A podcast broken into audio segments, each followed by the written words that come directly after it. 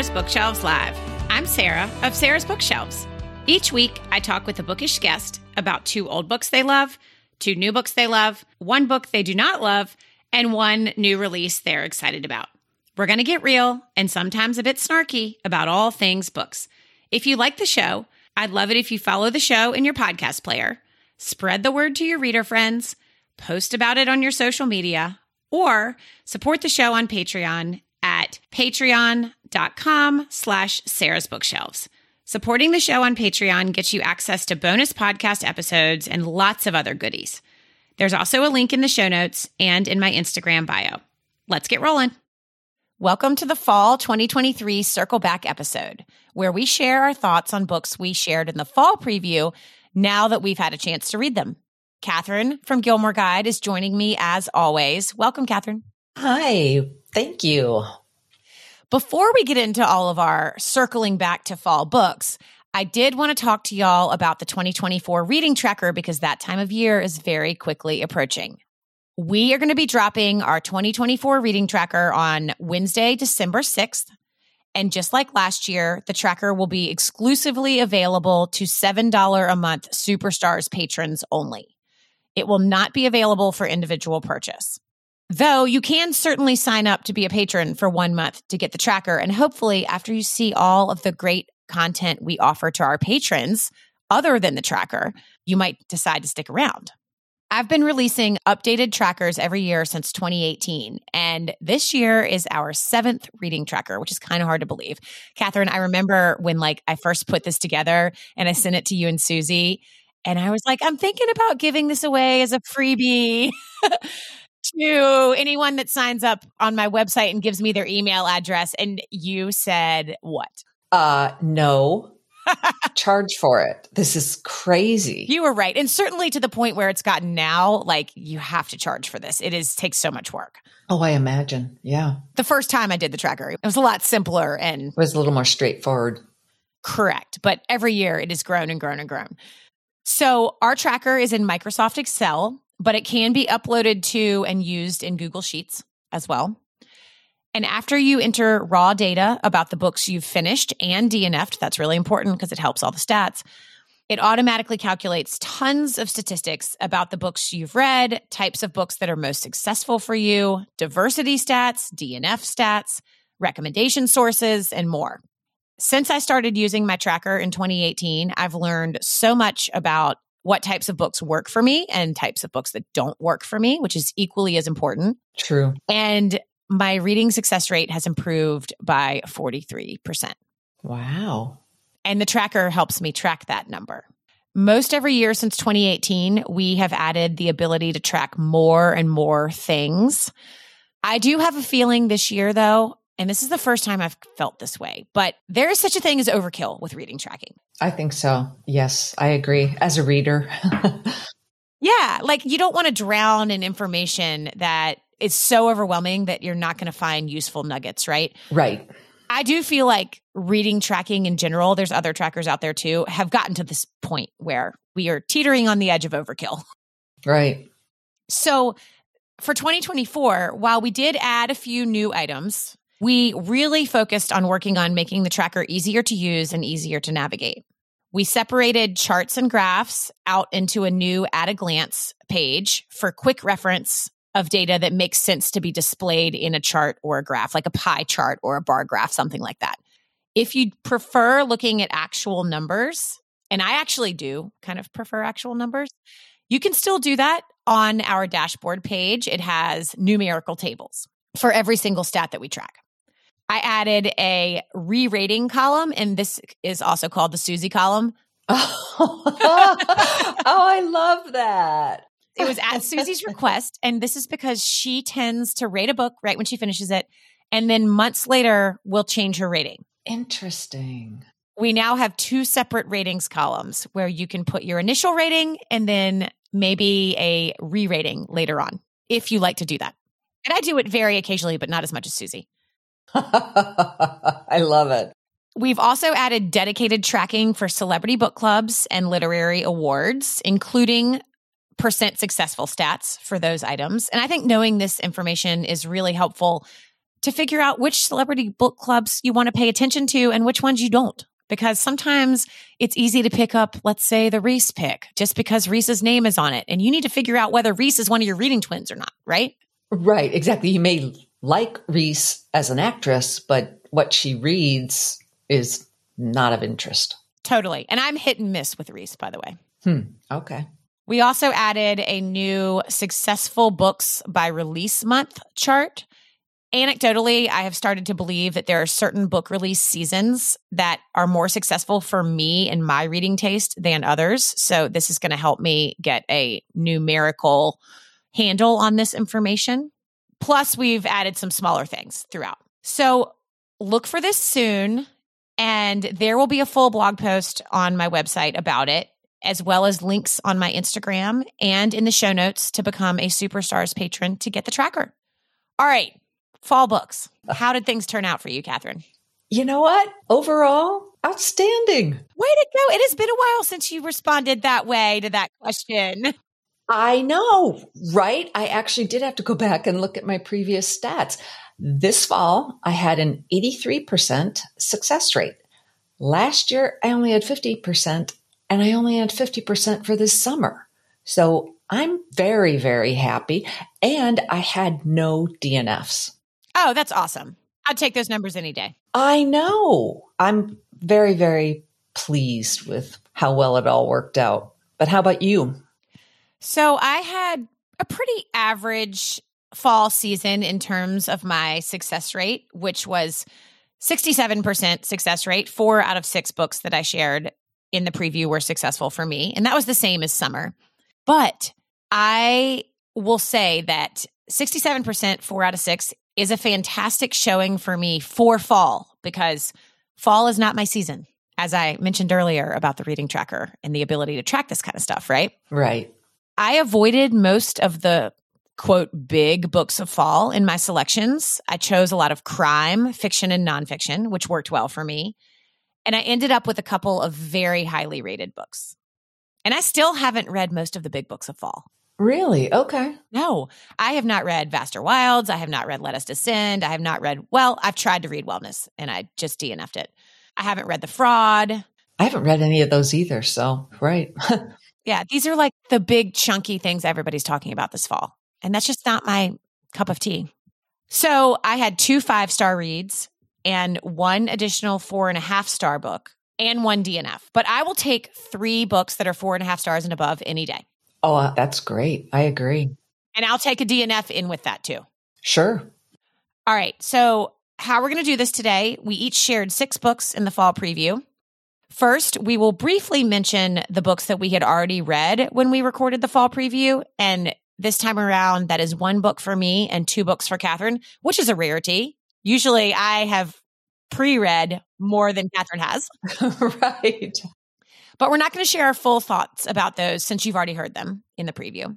And then we will update you on how all the other books we shared ended up panning out for us. So, Catherine, kick us off with the first book that you had already read when we recorded the fall preview. All right. It's The English Experience by Julie Schumacher and is the third novel in a trilogy that I've thoroughly enjoyed about a cranky college professor at a third tier school. He gets roped into taking a group of students on a three week trip abroad to England, and it goes as badly as can be imagined. Horrible for him, but humorous for readers, especially if you've read the first two books. One of the keys to my enjoyment of this novel is the formatting.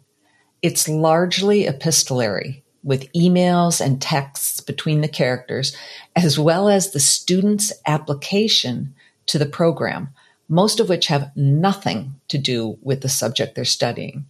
The author keeps the characters from being caricatures with these quick peeks into their personal lives, which makes the novel funny but not silly.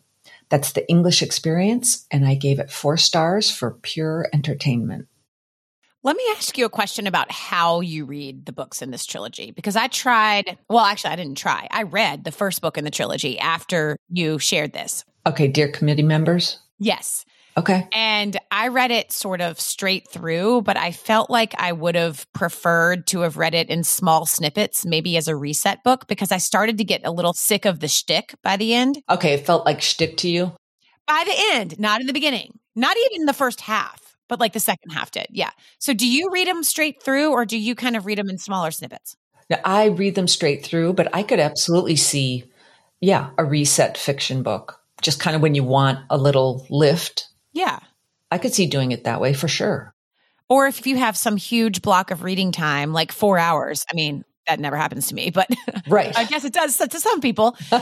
and you're reading one book and you're like, oh, I need a little break and take 20 minutes and read a few of these letters and then go back to the other book. Like, I think that's how I should have read. Right. Because they are by and large humorous. They're very snarky. Totally. And they're also not long. No, not at all. So I can see why it could start to feel like shtick towards the end, but at least, I mean, I think they're all under 300 pages, but I could absolutely see. Oh, yeah. I mean, I think they're closer to like 200. I do too. Yeah. Pick it up and put it down. Because, yeah, there's no through line that you need to remember. When you open it and start reading again, you'll be like, oh, yeah, that's right. Yeah, good point. So, all right. My only book that I had already read when we recorded the fall preview was Happiness Falls by Angie Kim. And it's my favorite book of the year so far. And you've already heard from Angie on the podcast. So we have really covered this book, right? mm-hmm. I'm not even going to give like the plot synopsis because we've truly already covered this book. It's five stars for me, even though it is in the same lane as Miracle Creek, which was her debut. And her lane is literary mysteries involving kids with disabilities or illnesses. Happiness Falls feels very fresh and unique to me. If you're going into this for a fast paced mystery, that is not what this is. It's an intricately layered family story with a mystery also. But I would lead with the family story part of this genre mashup. And this book has serious heft. There's lots of psychology and research into happiness as sort of an emotion. And it's very voicey. I loved the voice of this book. I do know that now that it's been out a while, the voice of Mia, the main narrator, is a little divisive among readers. I know some people who really did not like Mia's voice, but I did. Yeah. I read it and I DNF'd it at 96%. Catherine. I know. I'm so sorry. 96%? Yeah. I've literally never heard of getting that far in a book and not finishing it. Uh, so I know. I'll just share briefly. I didn't read it. I didn't as a hate read. I just didn't care anymore. Yeah. I'd let slide the aspects that bothered me because I was so invested in Eugene's story. But after that, I quit reading. And for me, the two most unlikable characters were the narrators. And while I could cut Mia some slack for her age, I didn't think much of the father. Oh, interesting. And I absolutely hated everything about the happiness quotient. Oh, oh, see, I loved that.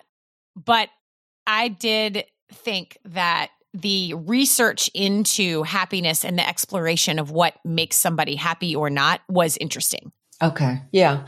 And also, I mean, I freely acknowledge I hate math. Oh. So the minute equations appeared on the page, I'm like, no. And I started skimming those sections. Yeah. I just, I loved Eugene's story. And that was it. I felt like it was kind of a bit sensationalistic about what happens with the father. But something I was really intrigued by is the statement Mia makes towards the end. It's about her programming work, and she wonders if there's a limit to the period of dissonance. And then she asks, at what point would the listener get frustrated and give up on the promise of resolution? And my head exploded because I thought, well, that's exactly where I am. is that Kim's point? Is that meta? Interesting it had all stretched out for too long and I wasn't interested anymore. I had no attachment to anyone in the family or their story. And I just was like, okay, I'm not finishing this book. I don't care enough, but I'm sorry. Well, that might be a new record for point at which you DNF'd. I know, I know. And I do respect Kim. I mean, her intelligence and creativity. I gave the novel 2.5 stars. Okay. I didn't hate it and I love her writing, but no, it didn't work for me. So, oops. well, you and Susie both. Right. I'm on my own little island out here. No, I don't think you are because I think plenty of people really, really enjoyed it. So, and I'm okay being on the island anyway, even if they didn't. That's right. An island is could be very nice. Yeah, palm trees. Don't hate those. no, the beach. yeah. All right, Catherine, what is your third book you had already read when we recorded the preview? Sure. It's William Kent Krueger's The River We Remember, and I absolutely loved it. It's a mystery set in 1950s southern Minnesota where a wealthy man is dead and suspicions fall on a Native American employee on his ranch. Of course, there's more to the story, but the two things that drew me in and made me want to read more of Krueger's books are one, how he weaves multiple themes throughout a story. It's a murder, but so much more. And I think you've started classifying these as literary mysteries. Yeah. I mean, I didn't start classifying them as that. I think like lots of people do that. Okay, well, that's, I think, where I would land with it. And then, two, the care and depth he gives to all the characters. There are no ancillary characters. Each and every one are perfectly rendered with emotions, motivations, prejudices, and stories that are relatable in the real world. So that plus the moments within Krueger's prose, the sentences that make you pause, made The River We Remember five star fiction for me. And I can't think of a reader who wouldn't enjoy this book, including you. I have never wanted to try him. Me either. But like, this is looking a little intriguing to me. Yes, Sarah. I'm trying to think, and I'm not going to come up with it in time for the, this episode, but there's someone that we both liked a long time ago when we were just blogging, and that's who he reminds me of. And you loved this person. So I would recommend it. Well, this is going to keep me up at night now. I know. No, I'm going to go look, of course. I'm going to go back. And- All right. We'll figure this out. That's right. All right. So I guess now we go on to the, the new stuff. I am going to start the books that we had not read when we recorded the preview with a book I had a very interesting experience with. I rated it five stars when I first read it. I have now knocked it down to four and a half for a very specific reason that I will share with y'all. It's the Susie column on the tracker. Oh, I know. Yes, yes, yes. This is exactly. I, too bad I don't have it on my 2023 tracker. There you go. Absolutely. And I'm still kind of, I don't know, my heartstrings want to give it five still, but I rationally have this one thing that I need to. All right, let's hear it. Work through. Okay. This is Bright Young Women by Jessica Knoll. And this is a novel based on true crime. So the true crime in this case is the serial killer Ted Bundy, and he is referred to as the defendant in the book. Specifically, this book deals with his Florida State sorority house murders. Jessica Knoll takes these real crimes, which took place after Bundy's Pacific Northwest killing spree, and fictionalizes a story where two women, one who is a witness to the Florida State murders, and the second who is close to the Pacific Northwest murders, and looks at them as they kind of pursue the truth of what's going on here. The micro genre of fiction about serial killers that center the predominantly female victims is growing, I feel like. We've had notes on an execution, we've had the quiet tenant, we've got bright young women now. I'm always attracted to these books, but I tend to end up slightly disappointed by them because I feel like in an effort to center the victims, which I totally appreciate and am fully behind, some of these books also ignore the psychology of the killer or make him a cardboard cutout character. I can see that. Yeah. And I understand that this is the point since the author is trying to center the victims, but I actually kind of embarrassed to admit that I really am fascinated by what goes on in the brain of a killer.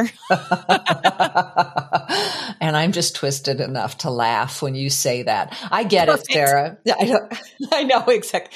I can understand that. Yeah, I see that. I want to know why they do what they do. I don't think there's an answer, is the thing.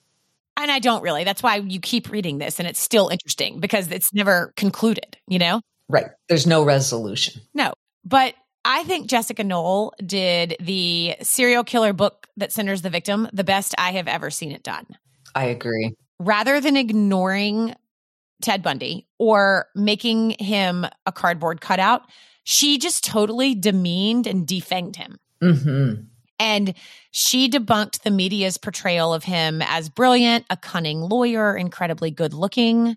And her portrayal is based on fact. Like she did the research and she's like, no, this guy actually was not this brilliant lawyer. He didn't do that well in school. The law school he went to was very low tier because it was the only one he could get into.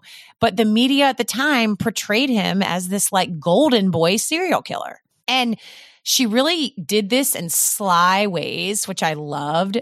For example, she had the court reporter in the trial only referred to him as the defendant in the transcript, which hence why she refers to him only as the defendant in the book. She would never call him by name. Even the title is a perfect example of this. The judge in Bundy's trial called him a bright young man towards the end of the trial. and Jessica Knoll twists this phrase to refer to the women of the FSU sorority, which was known as the smartest sorority on campus. I hadn't even thought of that, Sarah. And that is so smart. I love that. Just clever, like not beating you over the head, but no, it's subtle. Yes. But wow, I hadn't thought about the title at all. Like she took care with the details like that. Yes. Yes. Okay. And the beginning of the book deals with the actual moments of the sorority house murders as they're happening. And this segment, just hang with me here. This is going to seem really weird when I say it. But this segment totally reminded me of The Only Plane in the Sky, in that it highlighted how little participants in a sort of catastrophic event understand about what is actually happening in the moment when it's happening. So it's hard for your brain to make the jump to the worst of the worst case scenario. So it likely is explaining away facts with much more innocuous explanations that are not at all true. But like that's how you're responding in the moment. And that totally reminded me of the beginning of The Only Plane in the Sky, where things are happening kind of in stages. And so it's unclear to everybody the broad picture of what's going on. Right. That it could be as bad as it ended up being. Correct. Like no one's brain jumped to that in the beginning. I also loved how this highlighted how men in power don't listen to what women say or discount what women say. This happened during the trial. This happened during witness interviews. Like the main character in this book is telling the cops things that she saw or whatever, and they're they're like discounting what she says. So here's my issue, my half star issue. I really wanted an author's note letting us know the big things that she kept true to the story versus the big things that she fictionalized and why she made those decisions. And we didn't get that. From what I could find on Google, there was a witness in the Florida State murders named Nita Neary. And I'm guessing that Pamela, the witness in the book, her character was very closely based on Nita Neary. Now, here's the problem. After I finished, and this wasn't until after I finished, I discovered that Knoll stuck very closely to the true aspects of the story in almost every part of the book, except with Ruth, who is one of Ted Bundy's Washington presumed victims. And in the book, she highly fictional, she gives Ruth this like big backstory in the book with some pretty hefty issues. And I initially could not find a real life victim that resembled Ruth.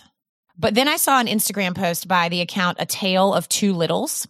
And this person grew up in Florida and was familiar with the real Florida state murders. And she said that Ruth is based on one of Bundy's real encounters with a woman named Janice Ott.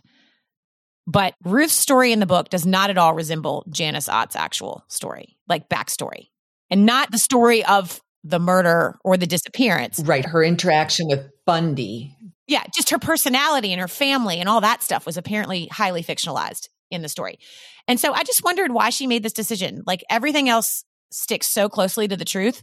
Why was this one character really fictionalized and expounded upon? And like, what does Janice Ott's family think of that? And I think A Tale of Two Littles brought up all of these issues. And that's how I started thinking about them. And she made some great points. And that's how I was sort of like, huh, I don't really get the decisions behind that. But I'll link to A Tale of Two Littles review in the show notes so y'all can take a look at it. That is so interesting because I also gave it five stars.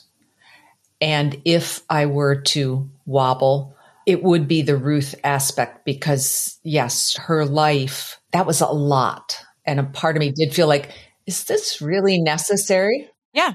She had the most backstory of anyone in the book, I think. Right. So I can see that. I'm going to stick with five just because I didn't quite feel it was necessary, but it didn't bother me enough to change my rating at this point. And I mean, I, I could change it back. Right. my heart wants to change it back because I just loved reading this book so much. I just, my reading experience with it was phenomenal. I flew through it. I thought it was so smart. She did things different than everyone else that's trying to do this has done it. So, exactly. And she just did it so well. I mean, you were in the 70s. For anyone that's read her previous novels, The Luckiest Girl Alive and The Favorite Sister, I believe is her second novel, this is such a step up for her. I agree. Like this is a whole different ball game she has walked into. And I hope she stays in this ball game. I think I read both of her other books and I don't know that I gave either one more than 3 stars. They were run of the mill thrillers. Right. And that was Bright Young Women by Jessica Knoll. All right, Catherine, tell us about your first book you've now read. All right. The Museum of Failures is Thrity Umrigar's new novel, and it's the story of Remy Wadia, who's returning from America to India to adopt a baby. He hasn't been back for years since his father died because his relationship with his mother has always been strained. Now he feels guilty and so goes to check in on her only to find that she's been hospitalized and refuses to eat or speak. He realizes he needs to stay in Bombay, not just to help her recover, but to also try and reconnect. Once Umrigar sets the present day stage, she shifts the narrative from Remy to Shirin, who is his mother, and the past. From the beginning of the book, she's been portrayed as a negative, unhappy woman who found fault with everyone and was verbally abusive to both Remy and his father. But this look into her past unearths the events and choices that shaped her. Events about which Remy knows nothing and which don't align with his memories of childhood. Umrigar's novels always have a lot of layers, which is something that could cause them to collapse from too much weight, but she has the ability to sift through the disparate elements with such care and respect and honoring multiple perspectives that it works. So in this case, you've got religion, cultural values, teenage pregnancy, marriage, and most importantly, memory. So that's the Museum of Failures, and I gave it four stars. Should I read it? Remember, I was going to have you vet this for me? Yes, I think you should. Okay. I loved Honor. Right. I think you'll like it. All right. So my next book is very different. Still in the crime genre, though. I'm just plowing through all my crime books right now. You're on a spree yourself. I know, right? So, one of the micro genres that I shared in the 2022 episode I did with Susie, so not this summer, but the summer before, was oral histories, fiction or nonfiction. I love an oral history format. And my next pick is a fictional oral history that is sort of a fictional true crime kind of thing. It reads like true crime, just like Bright Young Women did. This is Kill Show by Daniel Sweren-Becker. It's his debut adult novel. A 16 year old girl named Sarah goes missing, and her disappearance captivates the country. A TV documentary is made that follows her disappearance in real time, which goes horribly wrong. The whole documentary, investigation, everything, all of it goes horribly wrong. So 10 years later, the people involved with the case and the documentary are now speaking out. And that's where the oral history is coming from. When I shared this on the fall preview, I wondered how a documentary could follow a disappearance in real time. I couldn't really wrap my head around it. I was sort of picturing like the OJ car chase, and I'm like, I don't know how this is going to work. Mm-hmm. But the author did a great job with how this worked in practice in the book. Soon after Sarah disappeared, the case got on the national radar via social media. and an LA producer pitched a show that would follow the family of the missing child through the search and the investigation. So she embeds her crew with the family and then she edits the episodes immediately and gets them on air very quickly. So, like when one episode airs, they don't know what the next episode is going to be because they're kind of filming it in real time. So the viewers are getting to watch the story as it develops. The author uses this setup to explore the public's fascination with true crime and tragedy. And this has been a running theme in novels this year, I feel like. Oh, yes. Big one. Like, might even quickly be getting played out within the span of one year. I could see that, yes. Also, the author explores how the media and national fervor surrounding a case can actually influence an investigation and sort of cause law enforcement to act in certain ways and make certain assumptions.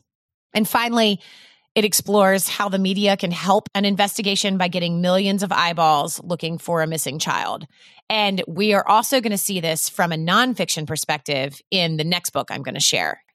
I have some questions for you by Rebecca Makkai explored some of these same themes. I would say that was in a more literary way, while Kill Show is a more thriller kind of page turner package. I loved the oral history format for this story. It really contributed to the fast paced feeling of this book. And you can sit down and read this book in one sitting. It's not long from a page count. And the fact that it's an oral history means there's lots of white space on the page. And the story went in a direction I absolutely did not expect. Although you do kind of have to suspend disbelief at times, but I appreciated that it surprised me. And this would make a great beach read, plane read. I agree. And that's Kill Show by Daniel Sweren-Becker. Have you read this? Yes. Oh, you did read this. I didn't know that. I read most of your most of my picks. I know. And let's be honest, I have to give because of you doing Oh, the preview episode. I'm trying to pay attention to my notes and talk about the books I'm picking. But in the meantime, I'm also trying to write down all these titles of what you're recommending. Or you don't have to write them down. You have the episode playing in front of you. That's true. I know. Well, that's what one would think that I could figure that out. But no, I thought it was really, really good. And I also appreciated how they were able to maintain the tension throughout the novel, even though a lot of the surprises or spoilers happen pretty early. And I agree. I thought it was really good reading. I enjoyed it. And this author apparently works in TV. So, like, I can sort of Oh. see that in the way that he wrote this story. It's very adaptable, let's say. Right. Okay. Interesting. All right, Catherine, what's your next pick? Well, I was very excited about the Hank show, how a house painting, drug running DEA informant built the machine that rules our lives, which was my only nonfiction choice for fall. It's a biography of Hank Asher, the man who created data fusion, the algorithm that allows different networks and databases to share data to create more and more granular information on any number of subjects, whether it's someone's shopping habits, how much time they spend online, job information, or on a more professional criminal data. So being used in the criminal justice system. It's both an asset and a curse.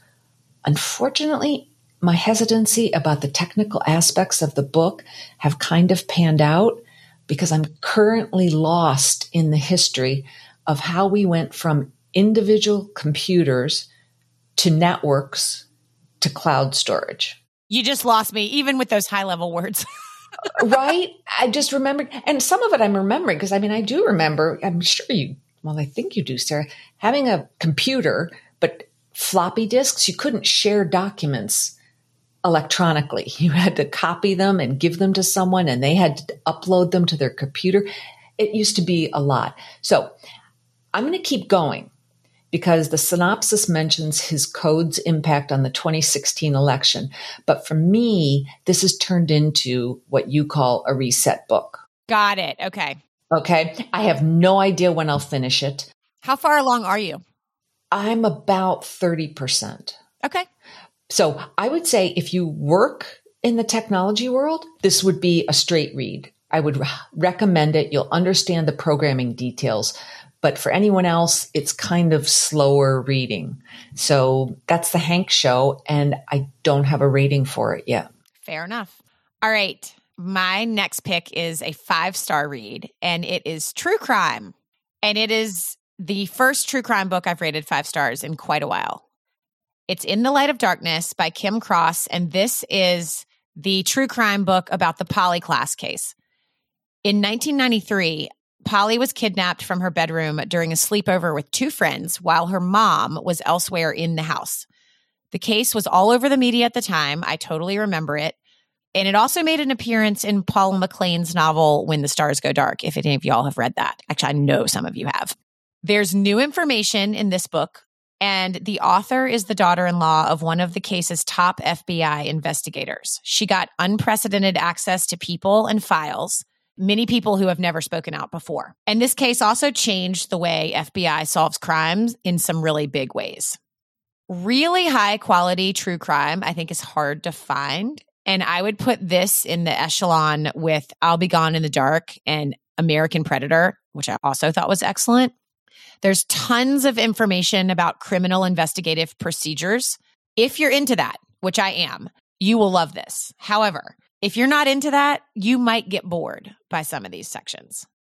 It's also a bit maddening because, dang, the police came so close to saving Polly's life, but she slipped through their fingers. And I didn't know that. I didn't either. And I've read this one as well and liked it as well. That was a gut punch, though. That was a gut punch. And that's the one part when we talk about how you don't get resolution. He's still alive. And yet there are answers about what happened to questions about what happened to her that have not been answered. Yeah. It's just very frustrating for her family, everybody. But anyway. I also enjoyed how, well, enjoyed's a weird word, but you know what I mean. Right. How Kim Cross shined a spotlight on John Walsh in America's Most Wanted. I used to watch that show all the time as a kid. I don't think I understood the role that it played in improving the search for missing kids. I didn't understand how many kill like real killers it actually helped catch. And I didn't know either. Yeah, I had no idea. I just I was watching it as voyeuristic entertainment. Right. And also how fast America's Most Wanted is able to swoop in and film the episode and get it on the air. It was like a two day turnaround or something for the Polly Klaas case. And I really liked that this true crime story had a large impact on solving crimes and how law enforcement treats a missing persons case. It felt like there was more of a purpose to telling this story than pure voyeurism. It is really long, but it does move fast. There are fairly short chapters, which I liked. And I think for me, this is by far the most high quality true crime I've read since I'll Be Gone in the Dark. Yeah, I agree with all of that. And I also think you're exactly right. I really appreciated the discretion she used regarding the murder. There's no sensationalistic details here. She's very respectful. So, yeah, if, if someone's looking for a murder book, this is not it. This is a law enforcement book. Yes. And I thought it was really, really well done. Yeah. If you're interested in like police procedure, like this is your book. All right. That was In the Light of Darkness. Kind of don't love the title. Hard to remember. I know. Yeah. On trend with this year with these kinds of titles. Right. I don't know. but In the Light of Darkness by Kim Cross. All right, Catherine, what is your next pick? Well, I'm back in Asia with a familiar author and her new novel. It's Jean Kwok, and the book is The Leftover Woman. It's about two women. One is Jasmine, who's from rural China but pays smugglers to get her to New York City so she can find her daughter. The daughter her husband told her had died because he wanted a son and China has a one child policy. The other is Rebecca, a publishing executive who seems to have it all a loving husband, a successful career, and an adopted daughter she adores. Two women's lives are diametrically opposed, but both are facing the same dilemma. How far would you go for your child? Jasmine needs to work to pay back the smugglers soon, or the repercussions will be dire. But being in the US illegally and speaking only limited English means she has almost no options. Rebecca, on the other hand, is in no physical danger, but a crucial misstep she made at work has damaged her reputation and made her vulnerable to losing her job. The intense pressure means she's working even more hours, so her personal life starts to crumble. Her daughter seems to love her nanny more than Rebecca, and her handsome husband has gotten secretive. My thoughts.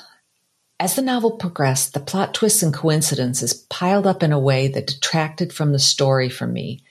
I'm noticing a need in many authors lately to layer on more and more surprises in their plots. And for some of them, it's necessary because their writing doesn't hold up. This isn't the case with Kwok, so I think I was more sensitive to it. She doesn't need more in her novels. Her ability to portray the emotions and motivations that lie at the heart of her characters is more than enough. In this case, it's the two sides of the coin that is being a woman in the modern world. She parses the differences in Jasmine and Rebecca without negating either of their experiences. Yes, Jasmine is at much greater physical risk than Rebecca, but Rebecca is so tied to her public persona and learned behavior as to how she should act that it inhibits her ability to live fully. Both have much to lose in their own way. And this, the push and pull from so many forces, not the big reveals, is what I wanted. I really liked the novel, but didn't love it. So I gave it 3.5 stars, and that's The Leftover Woman. Do you think it was all those kind of extra plot twists were publisher driven? Does she normally write that way? I guess is my question. I don't think so. No, it feels like it's getting her work is getting more that way. So yes, it's either like maybe they're pushing her to be more commercial. That could very well be. Interesting. Yeah. Not great. But. Right. All right.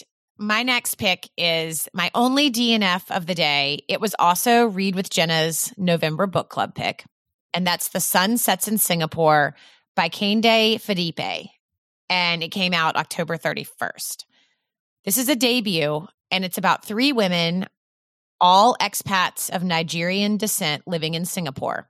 You've got Dara, who is a lawyer from the UK.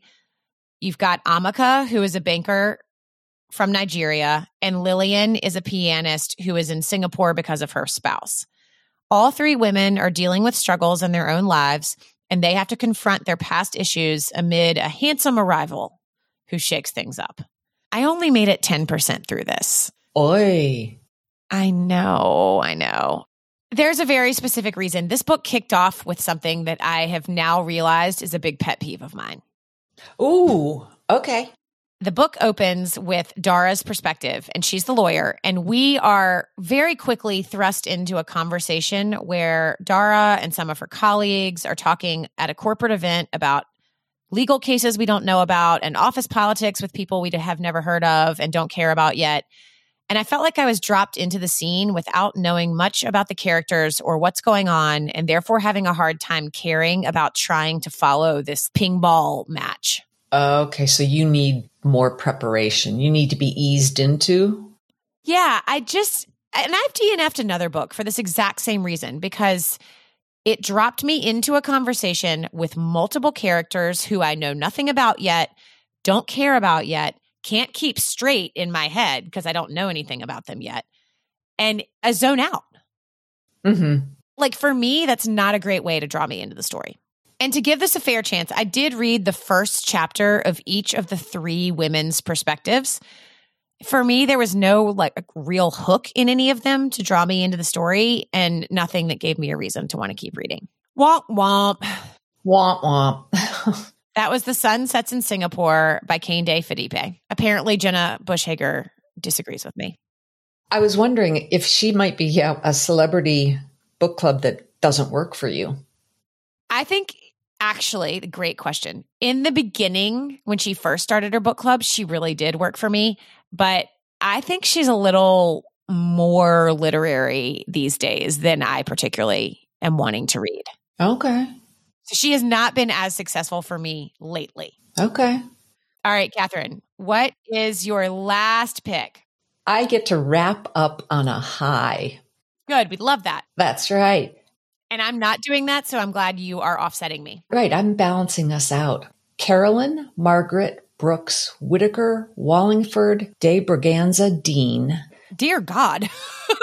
also known as Kitty, is the epitome of 20th century American wealth in Christine Coulson's new book, One Woman Show. The lure here is that Kitty is depicted through art in the novel.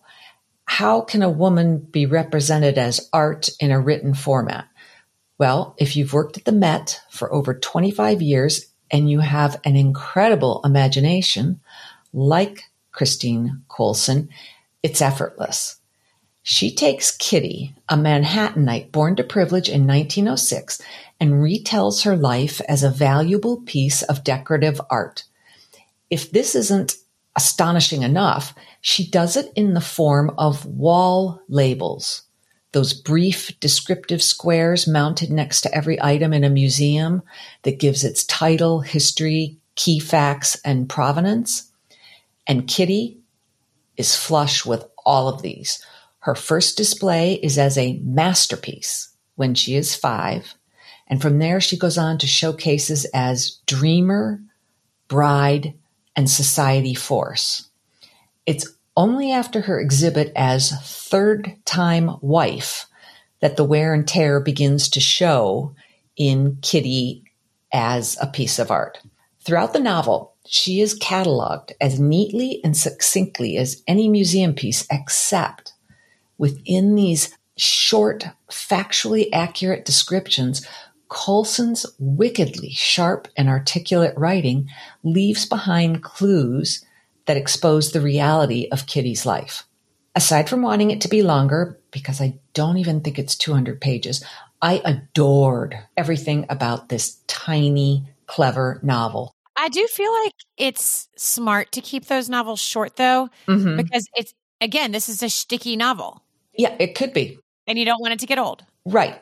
And so there's a lot of white space. Yeah. But I just appreciate her creativity. I think that's notable. But even more so is the fact that she executed her vision so superbly because initially, like any great piece of art, your eye is caught by the superficial elements. She draws you in and holds you with the smaller details. She renders Kitty's cliched life as bored, wealthy woman with style, but it's the play of dark against light that elevates one woman show from a knickknack to a masterpiece. And I gave it five stars. And that little last sentence you wrote was quite a masterpiece. Ah. oh, Sarah, you know I can't help it. I'm too wordy. No, you're so good at this. I've heard of other people that have absolutely loved this book as well. Yeah. I loved everything about it. All right. I'm going to wrap things up with a book that wasn't like a total failure for me, but I'm curious about this one because I didn't read it and I know the author. So you kind of are vetting it for me. All right. I am vetting it for you. I'm going to steer you in a different direction though. Okay. So I've been really into female centric spy thrillers lately. I've loved all my Katsu's books, Red Widow and Red London. This book is by an author who has worked for me in the past, but she has never written a spy thriller before and it's The Helsinki Affair by Anna Pitoniak. And her main character is Amanda. She's a CIA agent and the daughter of a Cold War spy. She's stationed in Rome when she gets pulled into an international conspiracy involving the assassination of a U.S. senator. And this case might require her to betray her father. So I gave this three and a half stars. I never wanted to DNF it, but it was fine. Well, it's like right on the edge for you because three and a half used to be a success. It's just this year you've gone to 3.75. Yes, that's right. That's exactly right. Right. So it's sort of almost. it just felt a bit surface to me compared to Alma Katsu's female centric spy thrillers. And I don't know if this is the reason, but I'm going to speculate for a second. Anna Pitoniak wrote this because she loves spy thrillers and always lamented that they were written by and about men. So she decided to write her own. Oh. Now, Alma Katsu wrote her own because she has a very deep, decades long background in intelligence work herself. Anna Pitoniak doesn't have that. Okay. And I felt that in the reading of this book and in the execution. I felt like it was really missing deep layers of behind the scenes about how the CIA works and particularly women's experiences in the CIA. And I kind of love diving into that black box. And this just felt like it skimmed along the surface a little bit.